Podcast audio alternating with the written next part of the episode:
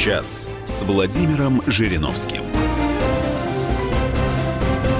Встречи лидера ЛДПР Владимира Жириновского с молодежью стали уже традиционными. Как всегда, во время беседы поднимаются самые актуальные проблемы, которые волнуют всех граждан. На этот раз было много вопросов о предстоящих выборах. Час с Владимиром Жириновским. Скажите, как вы относитесь к новым претендентам в кандидаты на пост президента и вообще к тому, как проводится сейчас предвыборная кампания? По Конституции в любой стране мира себя выдвинуть может любой человек. Но нужно иметь, конечно, какие-то ограничители внутренние. Но нельзя просто так претендовать на высший пост в стране. А что ты знаешь, что ты умеешь? Ты кем руководил? Я уже почти 30 лет руковожу мощнейшей партией, парламентской партией. Поэтому каждый в своей профессии может достигнуть Могон Бакерия, великолепный хирург-кардиолог. Но я никогда не буду за него голосовать как за кандидата в президенты. Он узкий специалист. Он даже не терапевт. Он только делает операции на сердце. Уникальный, но другого ничего он не знает и правильно. Поэтому э, вы можете... Э, ведь начало любой кампании это, в принципе, какие-то ожидания. Пробуйте, так сказать, давайте ваше досье. Я знаю, вот э, идет компания э, «Лидеры России». Когда вы направляете свои резюме, анкеты, с вами могут провести собеседование, и вас включают в какие-то резервы на уровне района, города, области. А на выборах президента, конечно, это должен быть человек, ну, как минимум губернатор, как минимум министр, как минимум лидер парламентской партии, депутат, сенатор. Но просто хороший глава администрации из района – мэр хороший города где-то из Сибири, это нельзя.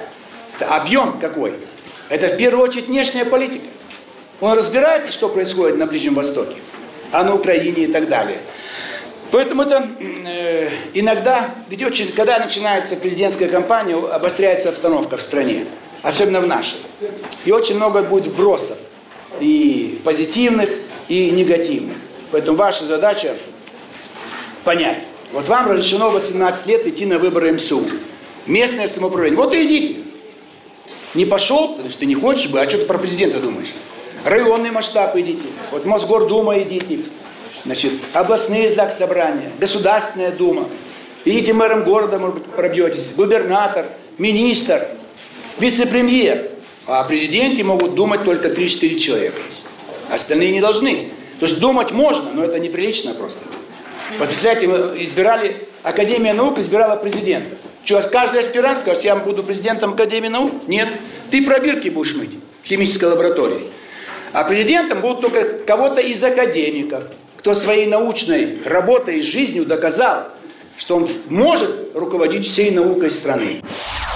Но это будет самая зрелая избирательная кампания в нашей стране, седьмая по счету, такое библейское цифра.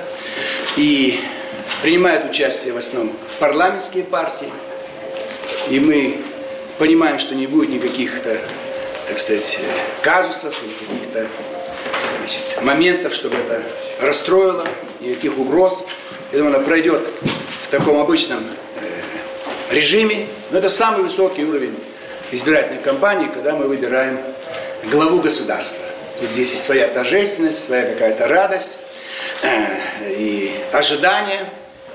Поэтому мы, э, я выдвинут высшим руководством партии депутатами для э, обсуждения моей кандидатуры на 31-м съезде ЛДПР, который соберется в Москве через месяц, в 20-х числах декабря. И, конечно, это меня очень, так сказать, радует, вдохновляет. И мы все учились мы все впервые перешли к новой политической системе, экономической. Нам много лет, но вот в тот формат, в который мы вступили с 91 -го года, это всего четверть века. И мы, ЛДПР, во всех выборах участвовали, поэтому я думаю, что опыт у нас самый большой. И программа наша есть по каждому вопросу.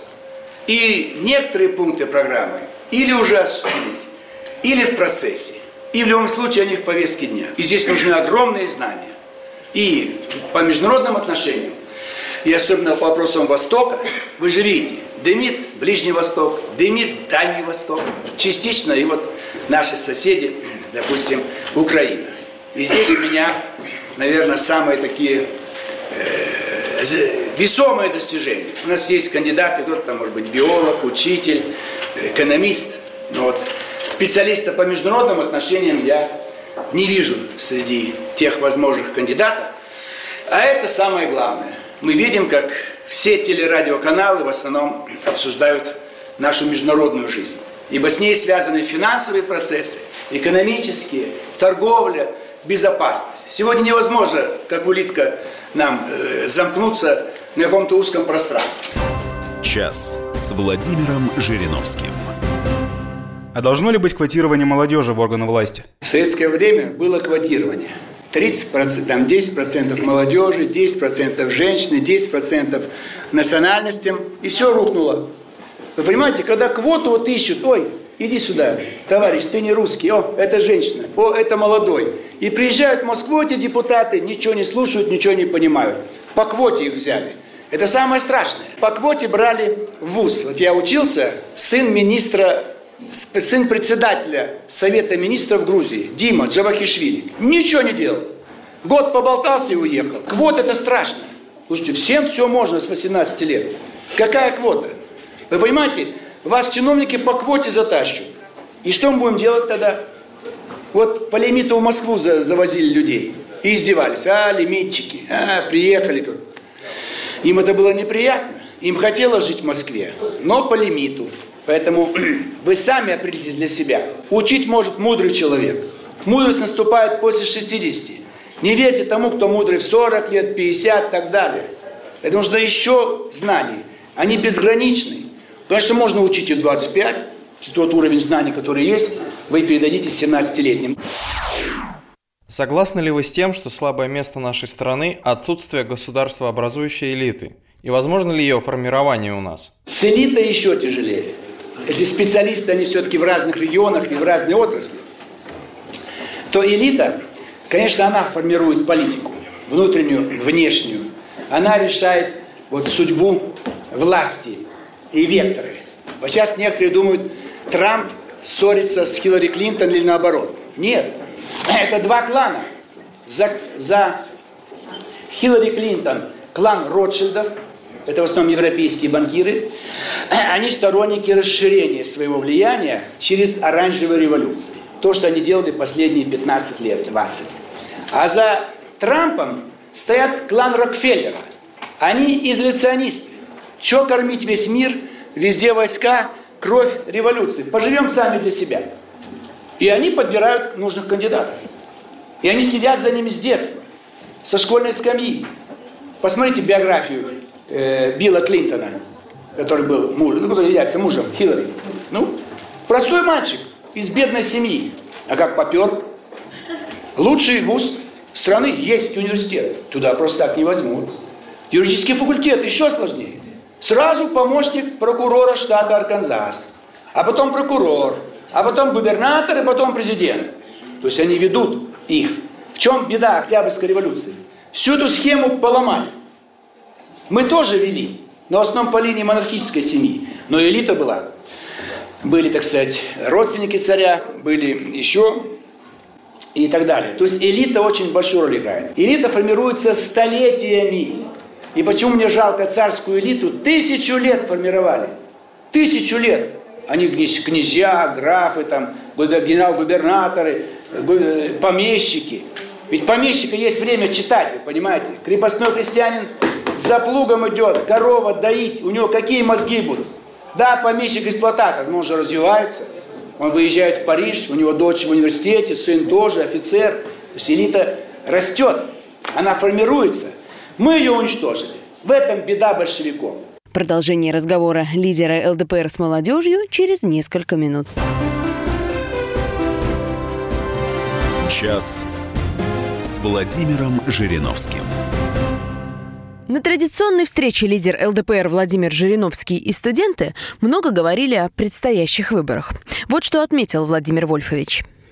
Безмерно благодарен высшему руководству партии, депутатам, всем нашим активистам за выдвижение меня, чтобы на съезде моя кандидатура была проголосована и утверждена на высший пост в нашей стране, пост главы государства. Каждый день мы видим, как страна вводит или принимает решения, о которых мы говорили 26 лет назад. Я сегодня посмотрел мое выступление на съезде народных депутатов СССР 17 мая. И все, что я тогда сказал, актуально и сегодня, а кое-что уже осуществилось. Глава государства – это, к сожалению, всегда очень тяжело. Это, к сожалению, почти всегда война. Вот мы, нам 1152 года. Назовите хотя бы один мирный год. И сейчас нет большой войны. Но ведь наши военнослужащие погибали в Сирии погибают в других частях. Слава Богу, в таком небольшом количестве.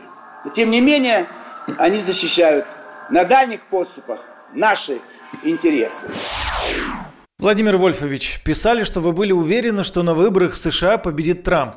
А какой прогноз вы можете дать на предстоящие мартовские выборы в России? За командой Кремля сколько, 17 лет уже. Построены города, заводы, мощнейшая армия, победа в в Сирии. Э, но э, все-таки миллионы людей недовольны, не согласны. И есть усталость. Люди не хотят одну и ту же команду. Вот Америка. Они что, от бедности проголосовали за Трампа? Нет. Там средний уровень повыше, чем у нас. Они устали от навязывания. Вот им навязывают херы вся пресса, вся элита, все сенаторы, конгрессмены, губернаторы. А не хотим мы. С какой стати вы нам навязываете Хиллари? И за Трампа проголосовали. Поэтому я из этого сделал вывод. И у нас то же самое. То же самое у нас. Потом нельзя очень много. Да, получится 24 года у власти. Но так же нельзя. Сейчас он в Зимбабве. Народ танцует и поет, лишь бы он ушел. Конечно, у нас президент молодой еще, 65. Но 93, 37 лет у власти – и самая нищая страна. Это вот левый вариант. Когда левые говорят, что давайте там будем что-то делать. Вот Зимбабве, левый вариант. И голосуют бедные за него. Он выигрывал выборы, потому что бедные, богатые его отвергали. Но бедные не стали богаче жить. Поэтому почему здесь нужно новое? Потому что международная обстановка требует. Смотрите, в Америке четыре президента сменилось, да? Буш, значит, этот, э, э, Барак Обама и Трамп. Три. Во Франции сколько сменилось? Был Жак Ширак, был этот Оланд, сейчас этот Макрон, по-моему, еще кто-то. Везде 3-4 руководителя сменилось. Вот когда один, даже если он хороший, нельзя, чтобы снова, снова, снова. Нужно обязательно иметь предел власти. Вот царь, на чем он проиграл? Уйди в 906 году. Вот началась первая русская революция. Даешь конституцию и уходи, передай власть в соответствии с законом брату Михаилу. Он молодой, и пошли по принципу ограниченной монархии, не абсолютной. И сиди, как королевская, британская королева в царском селе, тишина. И страна бы рванула, даже с ним она рванула. К 13 году мы были одной из сильнейших государств мира, сильнее всей Европы и Америки даже. Русский рубль был самый обеспеченный. Только он был обеспечен золотом на 100%. Европейская валюта была сильной, но наполовину. То есть царь совершил ошибки, и Ельцин совершил ошибки, и сейчас есть ошибки. Час с Владимиром Жириновским. Владимир Жириновский прокомментировал также инициативу ввести обязательную идентификацию пользователей в интернет-сетях. Конечно, лучше была бы полная свобода, и никто бы ни, ни, никого бы не контролировал. Но как обеспечить безопасность? В этом проблема. Понимаете, безопасность. Из-за этого начинают сужать свободы. Не только у нас, по всему миру террористы. Как нам их вычленить? Взять на прослушку все телефоны.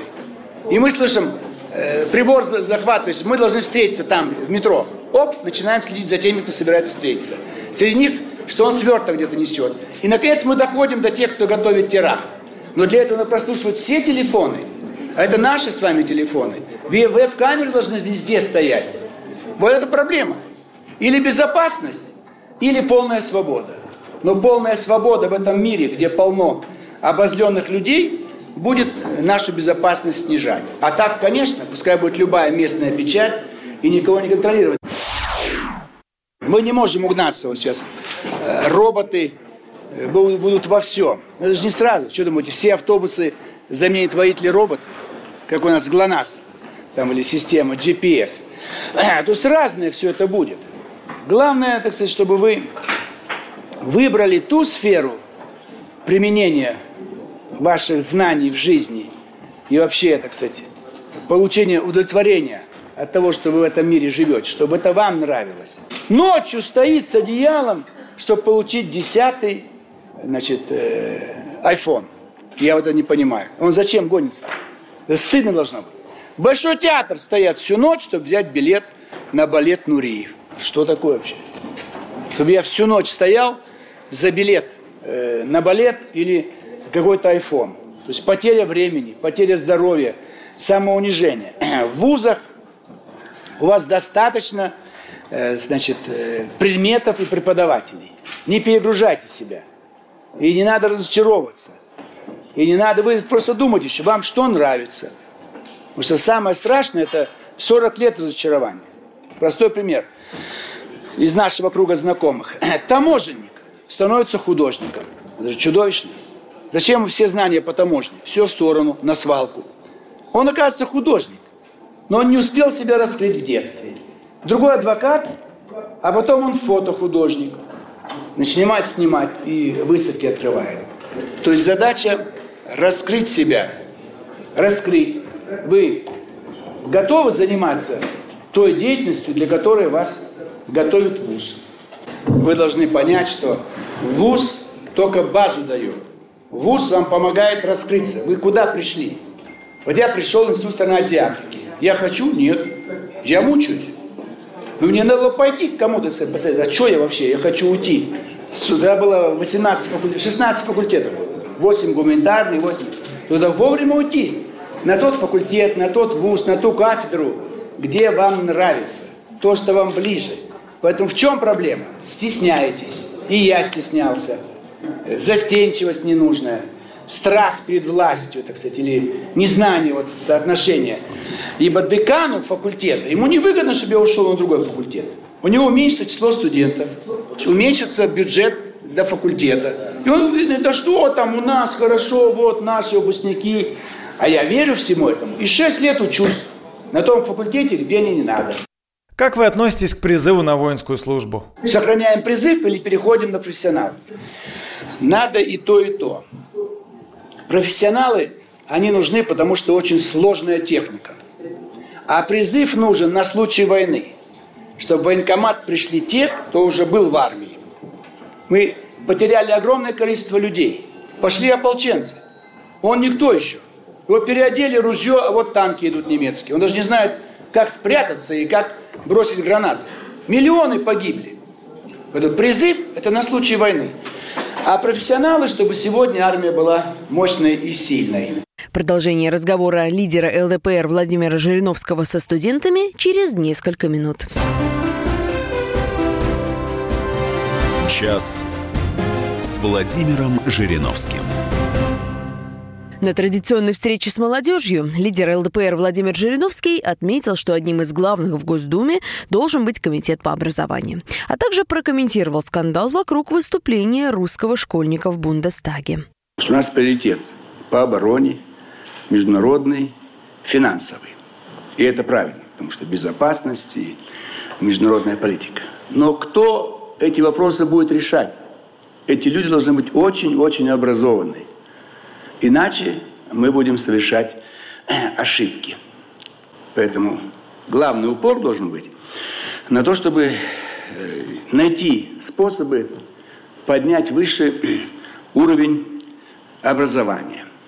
Вот сейчас э, проблема с этим юношей с Нового Уренгоя. Там всего две спорные такие слова. Все остальное я приехал, я изучал, я видел, это все нормально. Он назвал безвинными жертвами гибель немецких солдат. ему не объяснили, что это были солдаты той армии, которая захватила весь мир.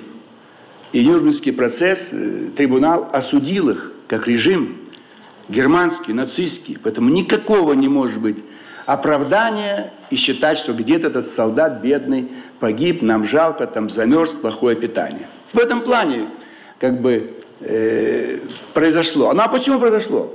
Посмотрите, смысл какой. В Германии день памяти солдат, погибших во Второй мировой войне. Немецкие школьники ищут биографию русских солдат, русские школьники немецких. Мальчику 16 лет и мама его.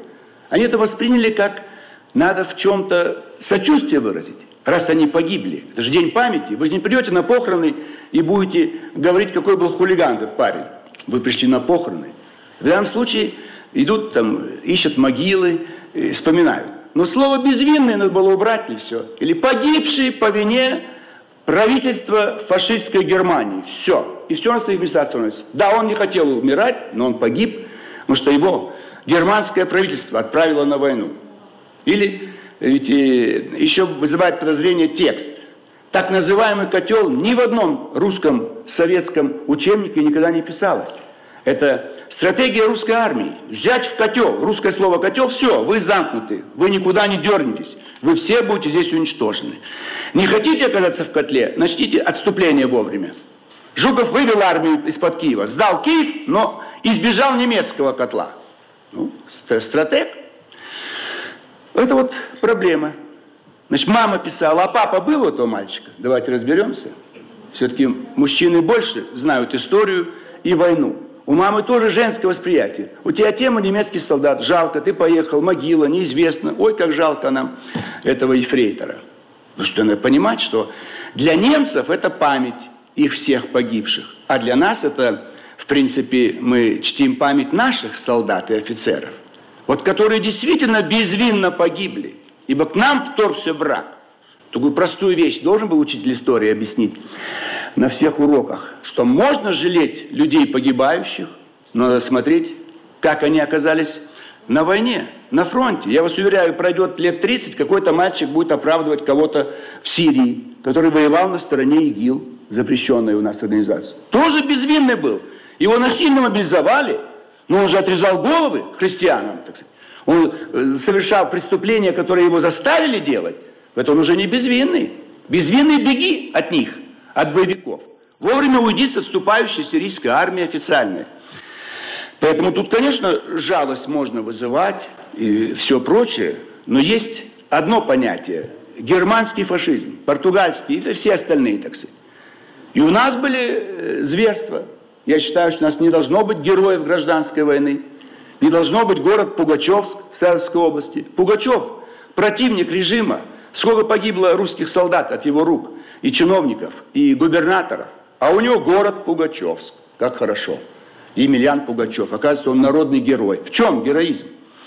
Улица декабристов. Это какой героизм декабристов? Программа их, последний пункт звучал «Убить царя». Это же нужно понимать. Программа может быть. Мы хотим совершенствовать реформы, образования, другие школы, ради Бога. Но если вы в программе ставите цель убить руководителя страны, все, вам никогда никакого прощения не может быть как и Октябрьская революция, 905 года революция, Февральская революция и 91 год, 93 год. Это тоже были совершены преступления, которые привели к большим жертвам. То есть вот воспитание у всего поколения нового планеты, отрицательное отношение к любой революции, к любой войне, к любому насилию, это пожалуйста. Но когда у вас узкая тема, памяти солдат, погибших во Второй мировой войне, вы должны знать, что с той стороны были немецкие солдаты. И самый хороший немецкий солдат, все равно он был в составе армии агрессора. Есть, конечно, и недоработка, может быть, в школе, а, скорее всего, это самодеятельность. Я уверен, что в школе не знали, что он собирается ехать. Это э, организовала там фирма немецкая, она работает в Уренгое. Это нормально, пускай школьники ездят, изучают, смотрят. И посольство виновато. Мы там не были ни разу, в немецком Будестаге. Но посол, пригласи э, русских мальчиков, девочек приехали. Давай текст посмотрим твой. Зачеркни три слова всего. Все, никакой проблемы. Что без, дипломат, бездельник, ничего там не делает? Он обязан, впервые в Будестаг приехали русские школьники. Так посмотри текст. Час с Владимиром Жириновским. И никогда не называйте причину нашей революции. Их нужно отвергать, а некоторых празднуют мы критиковали эту революцию, а некоторые же праздновали, собрали коммунистов со всего мира, а сколько крови пролито. Это же тоже нужно учитывать. В каком положении Куба или КНДР, или э, президент Зимбабве. То есть проблема какая? Воспитать неприятие однопартийного режима в любом обличии. Мы не должны нигде поддерживать однопартийные режимы. Мы не должны поддерживать религиозные государства. В каждой стране государство и церковь отдельно. Мы не должны поддерживать монархии, только республики, светские и с многопартийной демократией. Вот это задача всего человечества. Вот здесь мы можем найти сторонников и в той же Германии, и Франции, и Британии, во всем мире. Пожалуйста. Но когда касается Второй мировой войны, здесь нужно быть осторожными, нужно понять психологию 16-летнего школьника. Мы впервые дали такую возможность куда-то ехать. Он, может, вообще и в Москве не был. Впервые Германия, Берлин, там, он же вспоминает Рейхстаг.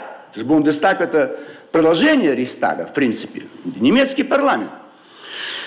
Поэтому надо понять 16-летнего человека. Вот. Поэтому виноваты дипломаты, учителя и мама.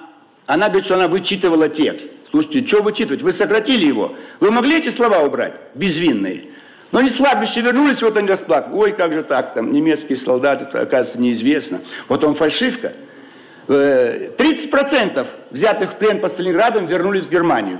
Они пишут цифру там 6 тысяч или 2 тысячи из 300 тысяч взятых в плен. Ну хотя бы это посмотрите в Википедии, все это есть сегодня. И по образованию, ближе уже к теме. Значит, э, очень часто учителя и преподаватели вузов – читают лекции, их никто не слушает. Впустую тратим время. Нужна быть связь. Неужели учитель не видит, что все смотрят на него отсутствующим взглядом? Потому что не умеет преподать. Вот известный фильм «Доживем до понедельника». Учитель истории. Десятиклассник говорит, что этот э, лейтенант Шмидт был неправ, а главный герой доказывает, что он прав. Весь мир-то. Мы смотрим, вся страна, мы же на стороне Тихонова, учитель истории, а ведь прав этот школьник, девятиклассник. Что сделал лейтенант Шмидт? Поднял восстание, помог восстанию на лучшем броненосце царского военно-морского флота Черное море. Он герой, оказывается. Что вы делаете вообще? Фильм создали. И все на этом фильме, как говорится, выросли. И часто его смотрят. В это вот искажение истории надо быстрее освобождаться. В этом виновата Э, во всем эти три русских революции, 905 и две в 17 Вы вспомните, как отменили преподавание истории, советская власть. Начали историю перед войной преподавать. Вообще закрыли тему. Нет истории. Это что такое вообще? А, а как шло образование? Значит, до сих пор охаивают царское образование. Оно было самое лучшее в Европе. Почему сегодня не можем это сказать? Сколько было школ, вузов? Больше, чем в Европе. У нас студентов было больше, чем во Франции. И наше обучение при царе было дешевле, чем в Америке и в Европе, а малоимущим не только не платили, им еще стипендию царь платил. Чего же мы это все скрываем? И полностью обязательное начальное образование должно было внедриться состав Российской империи в 22 году. Но революция, гражданская война, все отсрочили. И охаиваем, так сказать. Так нельзя. Это же цифры, это же известно сколько всего. Было у нас школ, университетов и так далее. Но вот главное то, что сегодня это нету смычки учителей в школе. Потому что надо посмотреть, почему вас не слушают. Почему не слушают вас? Неинтересно вы подаете материал. Ненужный материал. Устаревший материал. Я учился в Институте страны Азии Африки. Предмет введения в спецфилологию. Я близко не хочу, это мне не надо. Что меня заставляете? Я с ненавистью сидел один на один с академиком. Маленькие группы были, три человека, два не ходили, я ходил. Зачем? И академику было противно, и мне было противно. Но смысл был какой? Образование. Министры виноваты. Если убрать академика и дисциплину, она была ненужная. То есть, если ее убрать, то надо академика убирать. Чтобы академик имел часы и имел зарплату, оставляли тысячи учителей в школах, тысячи преподавателей. Разве надо работать на образование – а не на штатное расписание. Конечно, жалко, учитель вдруг уходит, твой предмет здесь не нужен, там, или сокращается количество часов, или преподаватель. Но же думать о, о будущем, мы же протестное население сами формируем. Мы формируем. Кто отвечает за образование? Сколько мы министров образования поменяли? Ну, толк есть? Никакого толку я не вижу. А, Людмила Васильевна? Я не вижу. Конечно, много работают. Я опять нюансы неправильно отставлю. Кто-то скажет, вот Жириновский охаивает учителей, они тут работают день и ночь. Я не об этом говорю. Я заканчиваю. Надо найти смычку. Надо разрешить учителям, преподавателям читать те предметы, те курсы, которые нравятся учитель, ученикам и студентам. Освободить их от лишней бюрократической опеки. Чтобы не командовало Министерство образования – какое будет учебное расписание, сколько спецкурсов, сколько экзаменов. Экзамен должен быть внезапный. Пришел учитель, да, давайте вопрос, ответьте все на вопрос. Без подготовки. Иначе они не слушают учителей, а потом шпаргалки. А потом коррупция, и потом они сами занимаются этими неблаговидными делами. Поэтому много работают учителя, преподаватели, но систему надо менять, но не революционным путем. И правильно расставить акценты. Продолжение беседы лидера ЛДПР Владимира Жириновского со студентами через несколько минут. Час с Владимиром Жириновским. Прошла традиционная встреча лидера ЛДПР Владимира Жириновского с молодежью. Мы приводим самые яркие фрагменты этого разговора.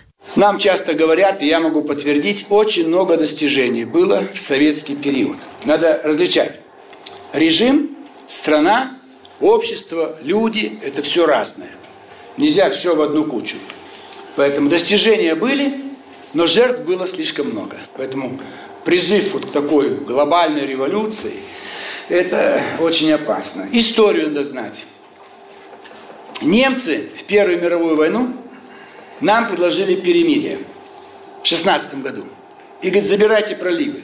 То, что нам обещала Англия – и Франция, но они бы нам не дали все равно, даже если мы были бы с ними. Царь ждал, не хотел. И империя рухнула, и его убили, и мы проливы не получили. Вот ошибка одного человека. Мы бы сохранили миллионы людей, ибо войну закончили. Получили бы все на юге, ибо был готов десант на Константинополь, а Юденич шел с армией с востока, от Кавказа.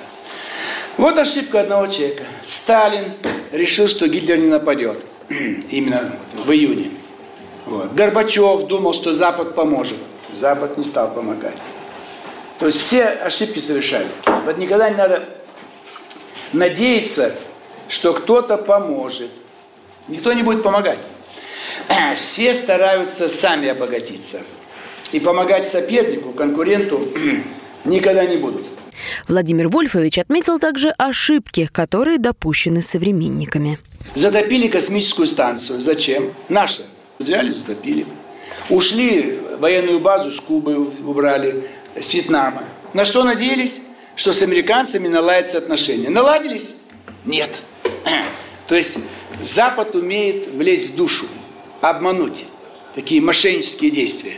Ну, когда вам ясно, вот молодые люди, вы иногда встречаетесь и друг друга обманываете.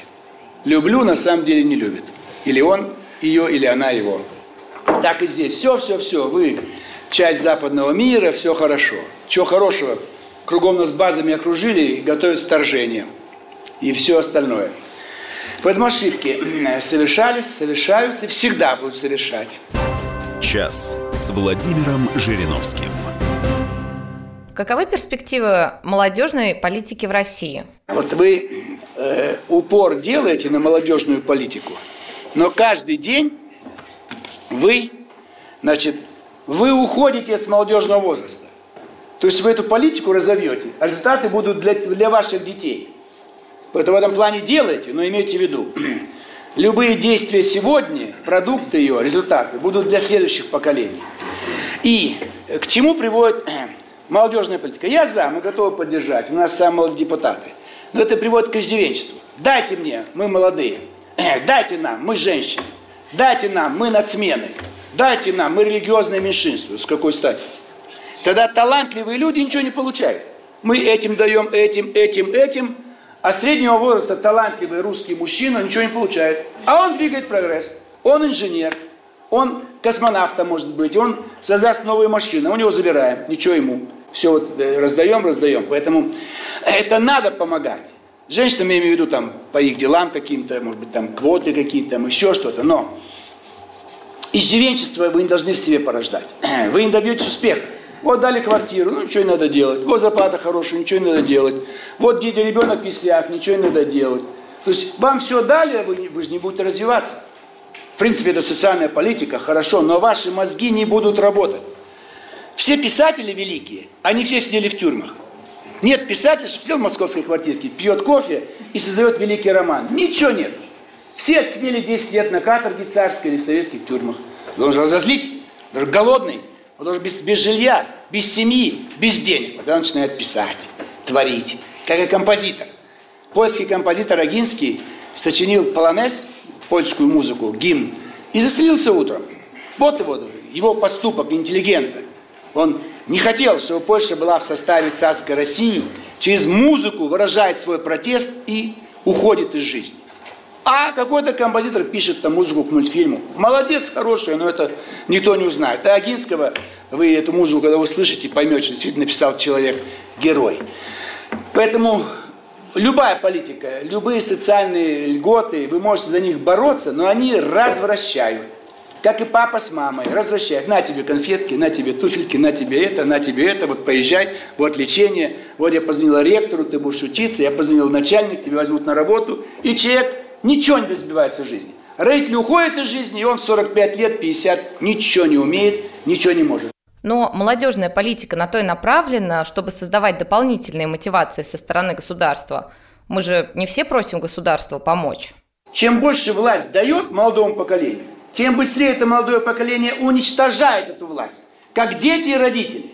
К сожалению, говорю, не про ваших родителей. Большинство детей ждут, когда умрут папа с мамой, взять квартиру, машину, деньги, наследство. Не так напрямую, скорее умирай. Но внутри он ждет, а что мне останется в наследство. Так и поколение пришедших а вы, старики, уходите. Мы будем управлять. Опыта нет. Но вы добились, что вам открыли все шлюзы. Пожалуйста, заходите. Но после этого вы, как молодые волки, начинаете там зачат рвать на части, там лисят, все то, что вас не устраивает. Я за. Но власть боится вас всегда. Если вам дать учителя хорошего, плохих надо увольнять, куда их девать? Они выйдут на улицы, они будут приставать. Если вам дать возможность выбирать врача, опять вы одного выберете, остальных выгонять. Полицейского, прокурора, судью выбирать.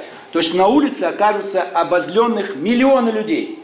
И они будут свергать эту власть, которая вам дала такую возможность. Учиться в школах с лучшими учителями, лечиться в больницах с лучшими врачами и не бояться судью полицейского. То есть опять власть этого боится. Она хочет, ей выгодно, чтобы молодое поколение быстрее пришло. Ваша энергетика, ваш творческий ум, вся, вся наука и спорт до 30 лет. Объективно власть заинтересована дать вам много. Но чтобы вам дать, надо других убрать. Куда их девать?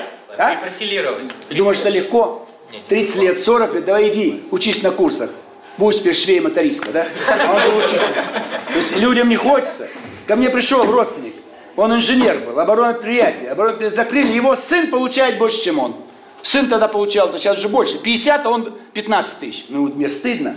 Мой сын меня обогнал в три раза больше. Я инженер. Я, так сказать, работал оборонный. А он кто такой? Где-то в, э, в частном банке, там, клерк жалкий.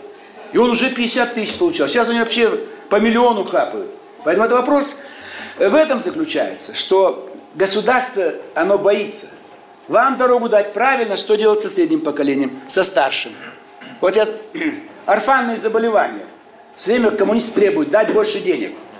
Чтобы дать больше денег им, у них редкие заболевания, их, допустим, 1%. И вот 90% обычные болезни. Если мы заберем у них, дадим сюда. Значит, он один выздоровеет, а они 10 умрут. Что будет делать государство? Конечно, не будет давать туда. Но как это объяснить? Родители с детьми, у которых редкое заболевание, скажут, а почему не даете денег?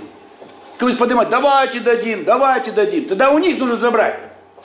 Деньги-то одни и те же на здравоохранение. Сектора, из а? другого сектора. Там, там также будет проблема. Из какого? Из образования. Нет, часть школ закроем. Нету денег надо на финансирование. И у армии заберем. Будем проигрывать сражения, как в Сирии. Это легко говорить, у кого-то взять. Пожалуйста, можно взять у наших банкиров. Они пучу строят, переворот, оранжевую революцию, у них много денег. Ведь все революции за деньги. Вы что думаете, вышли на улице Петрограда действительно патриоты? Там вы видели молодежь?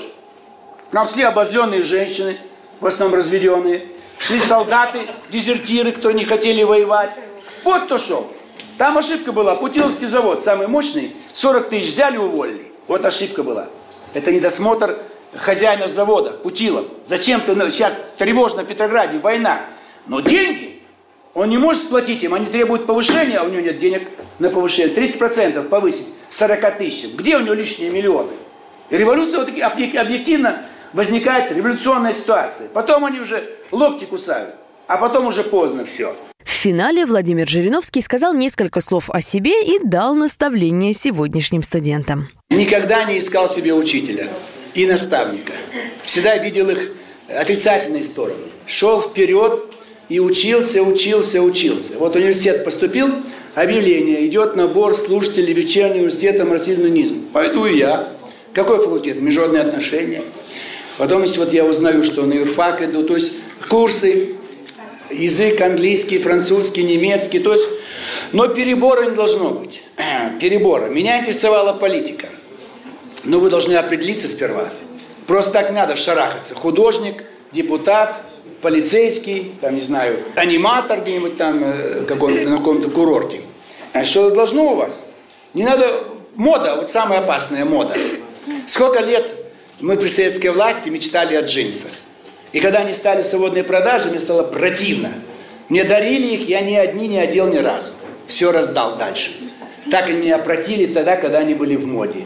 То есть не надо за модой гнаться. Прическа, ради бога, там одежда, вам хочется одеваться красиво. Но мода в профессии – это страшно. Вы должны заниматься любимым делом.